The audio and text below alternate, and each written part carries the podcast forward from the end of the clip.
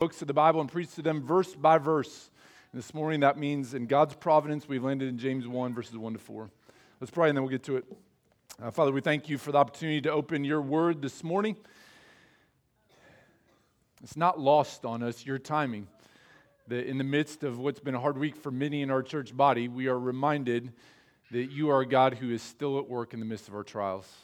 And so, Father, we thank you for your kindness to us, that this is where we've landed this week to start a new series on the book of James. We know that this is part of your good plan for us. And now we pray that you would just speak to us loudly and clearly through your word. We pray that you would encourage us this morning, that you would comfort us this morning, and that where necessary, you would challenge us. God, we just pray that your word would do its thing, that you would allow it to work in a powerful way, and that you would give us ears to hear. Lord, please be gracious to us in this moment that we might hear your word. It's in Christ's name we pray. Amen. Well, the English language, no doubt, is filled with idioms and phrases that just don't make a lot of sense. For example, in the summertime, we might say that someone is sweating like a pig. But the truth is that pigs don't really sweat all that much. They have sweat glands like other mammals, but they tend to rid themselves of heat through their skin or via respiration. So if you're sweating a lot, it's possible you might smell bad like a pig, but you're probably not actually sweating like a pig. Similarly, the phrase, it's always darkest right before the dawn, is a phrase that sounds inspirational and comforting, but it doesn't really square with reality. Now, it's true that it is coldest right before the dawn, but the brightness of the night sky depends on the moon's appearance as well as artificial lighting on the ground. It has nothing to do with proximity to sunrise. So, if you're trying to encourage someone by telling them it's always darkest right before the dawn, that's a nice thing to say. It just doesn't line up with reality. Or to use one more example, a common piece of advice people often give in certain endeavors, especially business ones, is that you should start by picking the low hanging fruit first. The idea being that you should start with easy victories, gain some momentum before you tackle harder tasks. But according to fruit picking experts, that's a terrible idea. You should not start at the bottom of the tree. Instead, you should start at the top.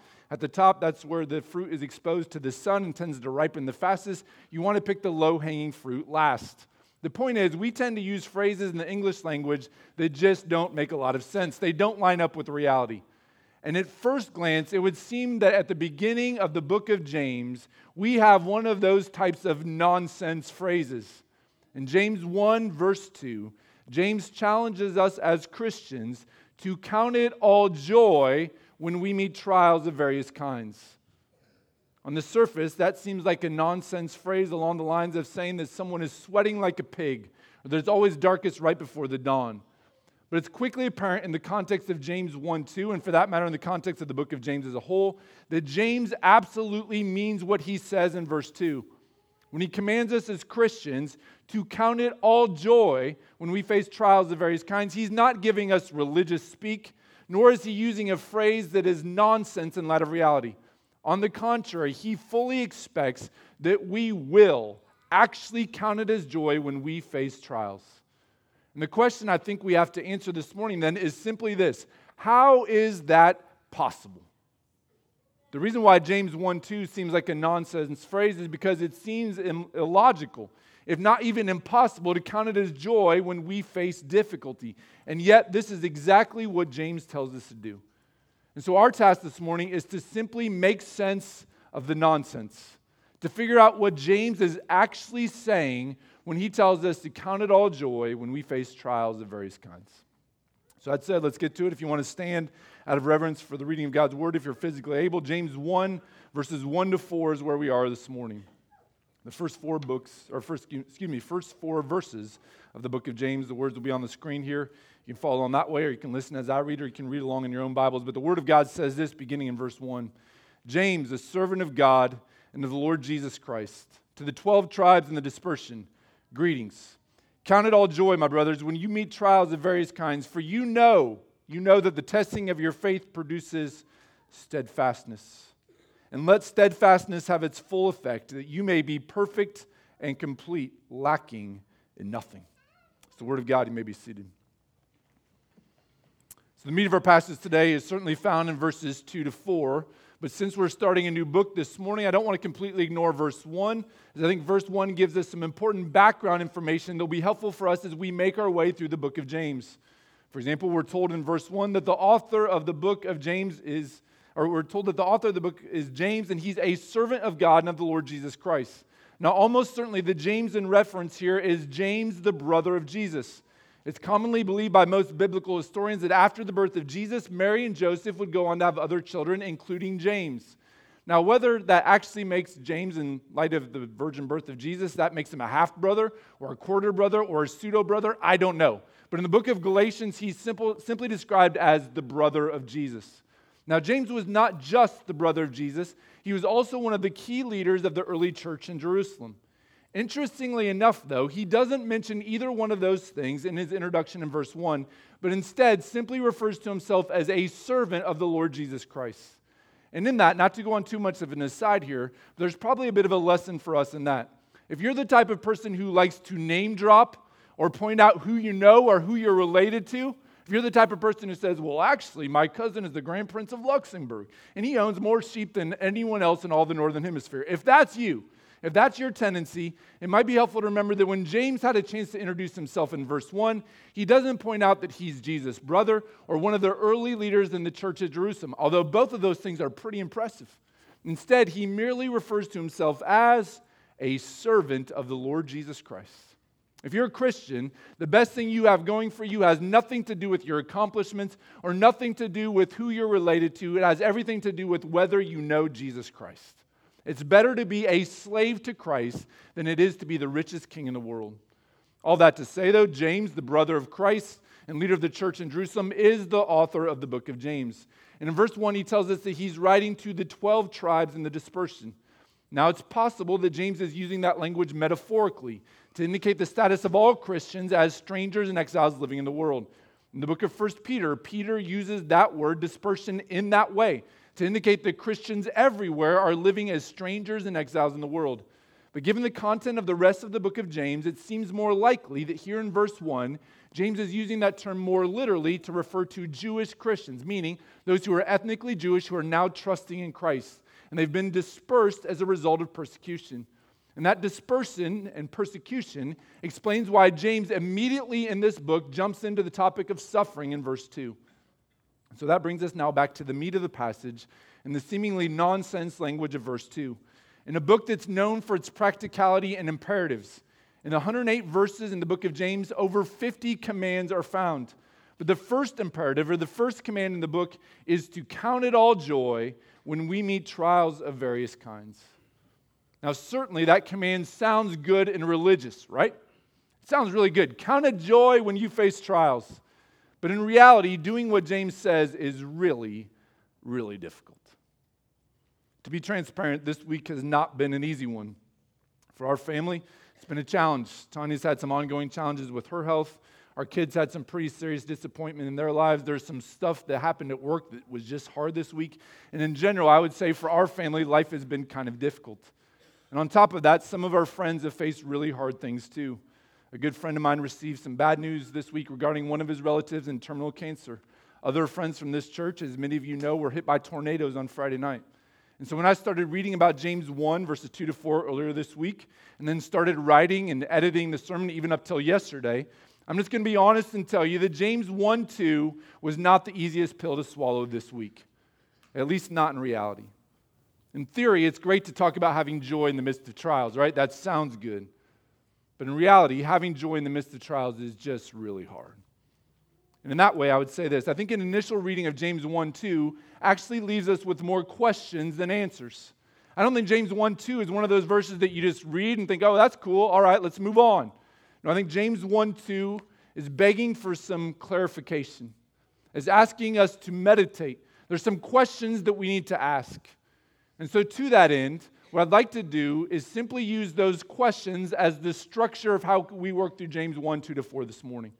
Again, I think James 1, 2 in particular, but James 1, 2 to 4 gives some questions. And so I want to use those questions as the framework for our message today. So, three questions.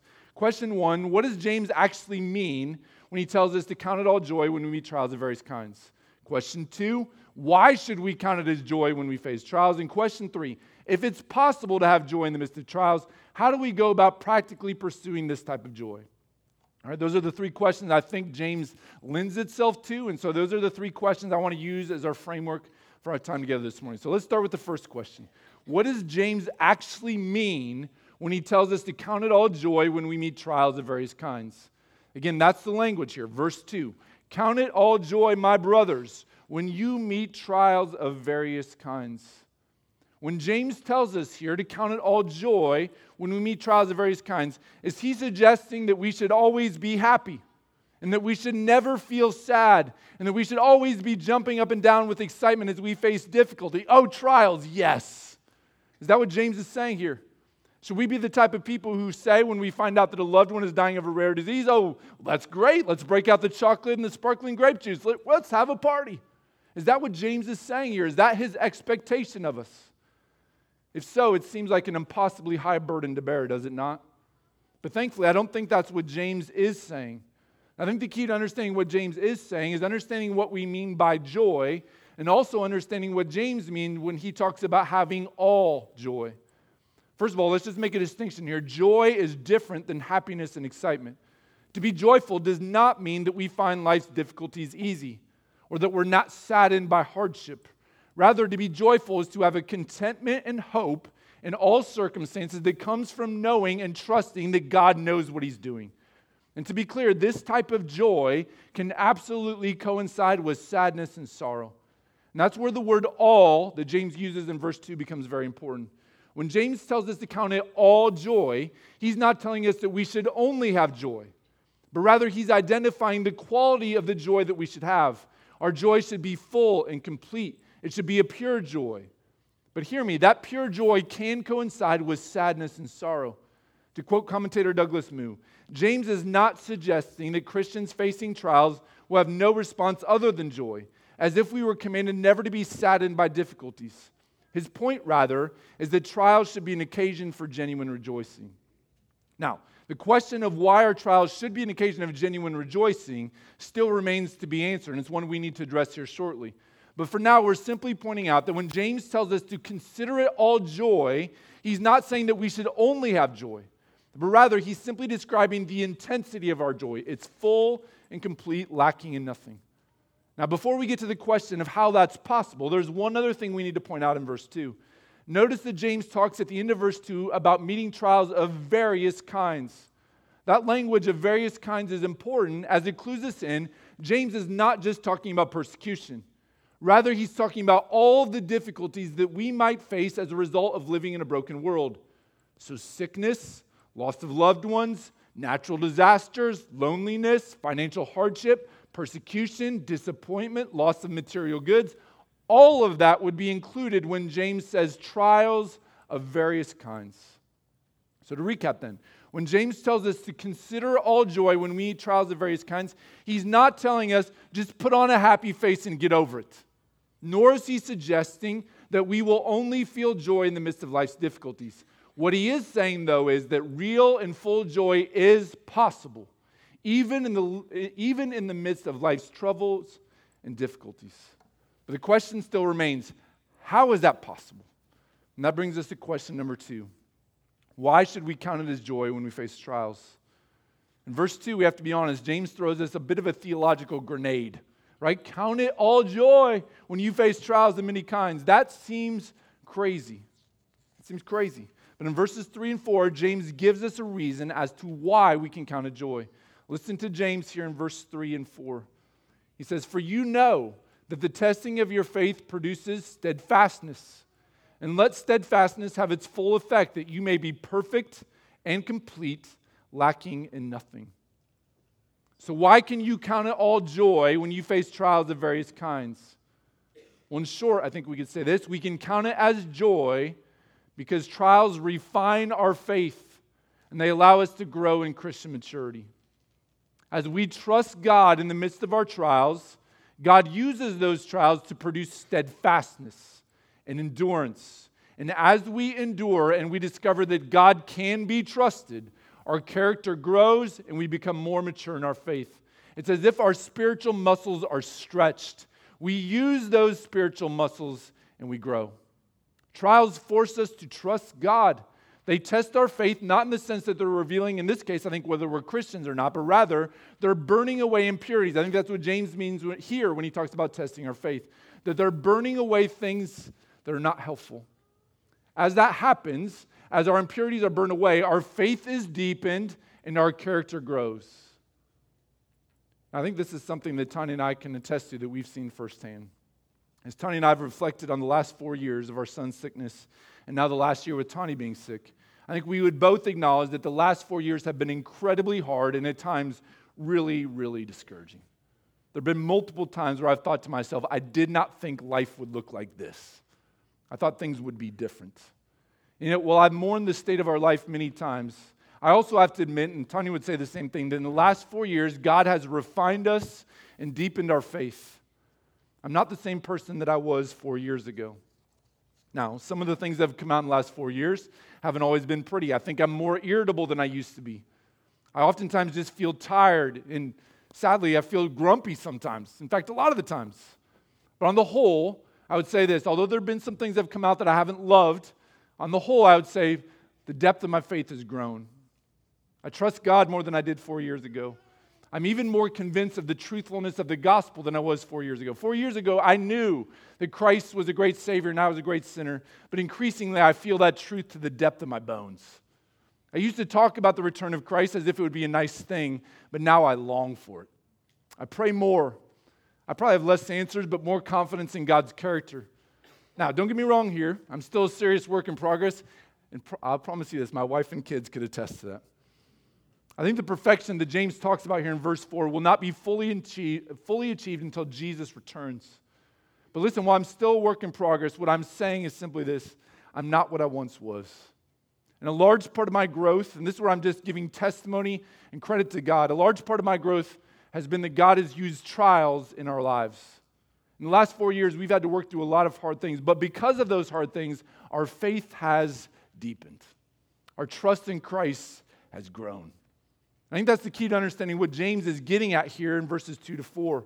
He's saying this when we walk through difficulty, it's almost as if there's a bit of an exchange. In the midst of our trials, we're forced to give up earthly comfort. And that's hard.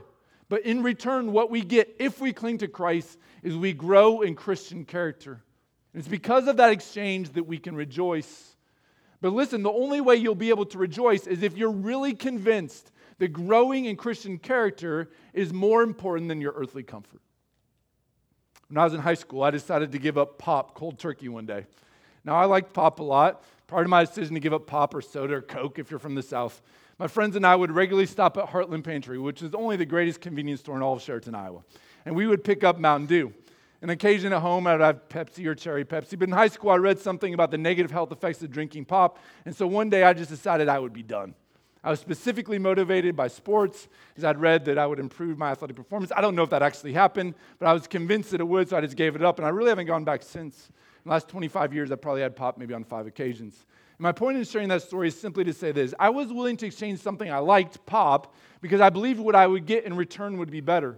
And because I believed the return would be better, this was a joyful exchange. It was not hard. Now, there were moments where I missed pop, at least in the early going, but the return seemed worth it. And therefore, I would say it was a joyful trade off. In the same way, I would say this if we are thoroughly convinced that growing in Christian character is more important than our earthly character, it's then that it's possible we can have joy in the midst of trials. But if you don't believe that, then joy will be elusive. So, church, let me just ask you this question this morning Do you really believe that growing in Christ's likeness is more important than your earthly comfort and happiness? If so, then joy will be possible even in your trials. But if not, trials will wreck you. But listen, if you're in that latter boat, let me just plead with you this morning to consider something. I'm convinced with all my heart that growing in Christian character is more important than our earthly comfort. Our life on this earth is temporary. We are here today, gone tomorrow. And so while this world is filled with trouble, and it is sickness, death, relational difficulty, loneliness, disappointment, natural disasters, you name it. While this world is filled with trouble, this world is not the end. Those who are in Christ will one day be with him forever. And on that day, there will be no more sorrow or pain or tears. And the best thing we can do as Christians to prepare for that day is to become more like Christ to grow in Christ like character. And whether we like it or not, and let's be honest, we usually don't, Trials are oftentimes the fast track to Christian growth. A friend of mine texted me this week about something going on in my life, and he made an observation that hit me really squarely. He said, It's strange how God usually uses disappointments in our life in a bigger way than successes. I think he's absolutely right. God often does use our disappointments more than successes. But in light of James 1, the only addition I would make to that is to say maybe it's not so strange. Trials produce steadfastness, endurance. And as we endure and hold fast to our Christian faith, we learn that God can be trusted and our Christian muscles, our strength muscles, our spiritual muscles grow. We become more mature, we become more like Jesus. And it's because trials have this effect on us that we can rejoice in the midst of our difficulties. Now, again, hear me clearly. Rejoicing does not imply that there'll be no lamenting or sorrow. On the contrary, Scripture regularly assumes that weeping and lamenting are part of life in a broken world. But in the midst of our weeping, in the midst of our lamenting, joy is still possible. And it's possible because we know God uses our trials. Our trials, hear this, are not meaningless. In fact, this is one of the things that separates the Christian worldview from any other worldview. As Christians, we firmly believe that God is using our trials, that our trials are not meaningless, that He's using them to produce steadfastness. And as we endure and grow in trust, our character grows. So, this is why we should count it joy when we face trials of many kinds, is because we know that God is using our trials to produce steadfastness. But I think there's one other question, and it's an important one. The third question is simply this If it's possible to have joy in the midst of trials, how do we practically go about pursuing this type of joy?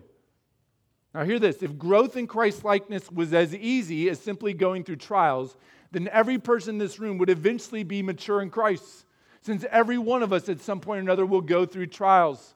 But the equation is not as simple as be a Christian plus go through trials equals maturity. Right? We all know this both experientially and we see it here in Scripture too. We know that just because you go through trials doesn't mean you grow in Christ likeness. In fact, we could point to many people who've gone through trials and it's been the opposite effect. Now, it turns out there's another part of the equation here, and that's what this passage is actually about. In James 1, verses 2 to 4, James is not simply telling us this is what happens when Christians go through trials. Rather, what he's doing is giving us a command telling us how we should process trials and how we should go through trials and how we should think during trials. In fact, this is the way the passage starts in verse 2. Again, let me read verse 2. He says this Count it all joy, my brothers, when you meet trials of various kinds. Now, in verse 2, I don't think James is telling us how to feel. I don't think he's necessarily telling us what to do, but rather, I think he's commanding us how to think. As he tells us, tells us in verse 2, we are to count it all joy when we meet trials of various kinds. In other words, I think what James is saying is this every time we face a trial, we have a choice to make. Are we going to choose to count it as joy, or are we going to choose to count it as loss? Again, to be clear, I don't think James is telling us to put on a happy face pull up our bootstraps, and by the force of our sheer determination, will ourselves to be happy. Instead, what I think he's doing is calling us to think differently. He's calling us to meditate on the truths of God's word and the good news of the gospel of Jesus Christ in order that we might have hope and joy in the midst of life's difficulties. The challenge then is to think differently. And this challenge to think differently is confirmed by the language of verse 3, in which James reminds us of what we know to be true, namely that the testing of our faith produces steadfastness. So, the battle for joy, then, in the midst of life's trials, is a battle to think and to meditate on what we know to be true in light of who Jesus is and what he's done. If Jesus died on the cross for our sins, and if Jesus rose from the dead, and if Jesus is seated at the right hand of God, and if Jesus will come again and reign victoriously, and if Jesus is going to make all things right and new when he comes again, then and only then is it possible to have joy in the midst of life's trials. We are able to rejoice because we know that God uses trials to produce character and steadfastness and maturity. And that character and steadfastness and maturity makes us more prepared for the day that Jesus returns. But here's the thing I think this is the challenge of James. You have to choose to meditate on those truths in the midst of life's difficulties in order to be able to experience joy. You cannot be a passive bystander in your trials and expect joy to follow. There's no promise here in James 1 2 to 4 that if you just go through trials, you'll automatically have joy. Instead, there is a challenge that by the grace of God and the power of the Holy Spirit, we must choose to count it as joy. We must reflect on what we know. We must allow steadfastness to have its full effect.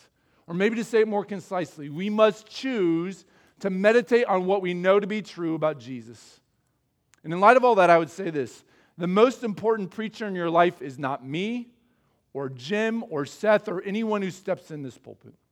For that matter, the most important preacher in your life is not your favorite radio preacher or your favorite podcast person. The most important preacher in your life is you. Will you preach to yourself the good news? Will you remind yourself of what Jesus has done and the hope that he brings? In the midst of trials, will you choose to value growth in Christ likeness more than your earthly comfort and ease? If so, it is possible. In fact, it will happen that you will have joy in trials. But hear me, it will take spirit filled and grace driven effort to think in this way. Listen, I told you earlier that this has been a challenging week for many in our church, no doubt. Also, a challenging week for me personally for a lot of reasons, Tuesday in particular was just kind of a humdinger of a day. You've probably had some of those days before. I probably went to bed earlier on Tuesday night than I've gone to bed in years. I was just stressed and tired and exhausted and just sad from dealing with life's difficulties. When I woke up on Wednesday morning, I didn't feel any better. But then I came into the office and I had to think about this passage because I needed to write a sermon. And as it turns out, there's kind of an expectation that I would have something to say on Sunday morning. And so I was thinking about this passage thinking about James 1 2 to 4, meditating on the value of growing in Christ likeness. And a funny thing happened is I just thought about this passage over and over, and as the Spirit was just doing a work, it was as if the ice in my heart started to slowly melt away. As I meditated on Scripture and the truth of what James is saying, being inspired by the Holy Spirit, instead of feeling sorry for myself, I started thinking more about the value of steadfastness and endurance. I allowed myself to dwell on the truths of the gospel and the good news of what Jesus has done and what he's doing even now. And as I did that, as I thought about scripture, the Spirit did a work in me. The Spirit was restoring my joy. Now, let me be absolutely clear. It was the grace of God that I started meditating on those truths to begin with. In God's providence, this just happened to be the passage I was preaching on this week. So I'm not telling you that story to say, look how wise I was. I sat down and thought about James 1, 2 to 4. No, I had to. But in God's grace, He used that passage. Now I hope that I would have eventually got to a passage like that on my own. But in God's grace, because this is my job, this is where He led me. And as that happened, and this is the point I'm making, as I meditated on the truths of God's Word, and as I thought about what Christ has done and is doing, as I considered the value of growing in godly character, it was then that my joy was restored. And in that, I think, is the challenge of James 1 2 to 4. In the midst of life's difficulties, James is calling us to count it as joy because we know that our trials are producing steadfastness, and steadfastness leads to maturity in Christ. Or to say it more simply, James is calling us to think on what we know to be true about Jesus. And so the question this morning then is simply this we, will, will we think more about the difficulties of this life or will we think more about what we know to be true in Jesus? Listen, I don't know what difficulty you're going through right now. I know some of the things some of you are going through, but I suspect in this room there are many troubles. Many in here are facing health issues. Maybe some of you are facing financial difficulties. Maybe your marriage is hard or parenting seems impossible. Maybe you feel lonely. Or maybe right now you're feeling the sting of disappointment. Maybe your job is difficult. Maybe you're being ridiculed because of your faith. Maybe a loved one died. It's just been hard. Maybe you've been bullied at school this year, or your friends have recently betrayed you, or maybe it's something else. But the point is, it's probably something. And if it's not something now, it'll be something soon. But here's my question for you In the midst of those difficulties, are you choosing to meditate on the good news of the gospel and the eternal promises of Jesus Christ? Or instead, are you merely focusing on your trials? Now, listen, I understand that at first glance, James 1 2 to 4 makes no sense. Joy in the midst of trials almost sounds as nonsensical as sweating like a pig. But James is not going for shock value here and telling us to count it all joy when we face trials of many kinds. Instead, he's challenging us to think differently, to meditate on the truths of God's word, to focus on the eternal value of growing more like Jesus, to think about what's true because of Jesus and less about our troubles. So, listen, church, nonsensical as it may be, here's the challenge for us this morning to count it all joy when we meet trials of various kinds. Because we know that the testing of our faith produces steadfastness. And we are to let steadfastness have its full effect, that we may be perfect and complete, lacking in nothing. Or maybe to put it in summary form, we are to think more about Jesus and the great promises that he gives us and less about the difficulties of this world. Because as we do this, as we focus on what we're getting in return, growth in Christ likeness, it's then that we can have joy in the midst of life's difficulties. So, church, my challenge to you this morning is simply this look to Christ and count it as joy when you face trials of many kinds. Let's pray. God, we thank you for your word and the challenge that it gives us this morning to count it all joy when we face trials of many kinds. And we pray that we would be able to do just that precisely because we are so enamored with who you are and what you're doing. We know that our trials are producing steadfastness, and that steadfastness leads to growth in Christ's likeness. So, God, we pray that you would just help us to be the type of people who have joy in the midst of trials, not because our trials are easy, not because life is fun always, but rather because we are convinced the exchange we're getting in return is worth it that we are growing to be more like you. Help us to have that perspective. In Jesus' name, amen.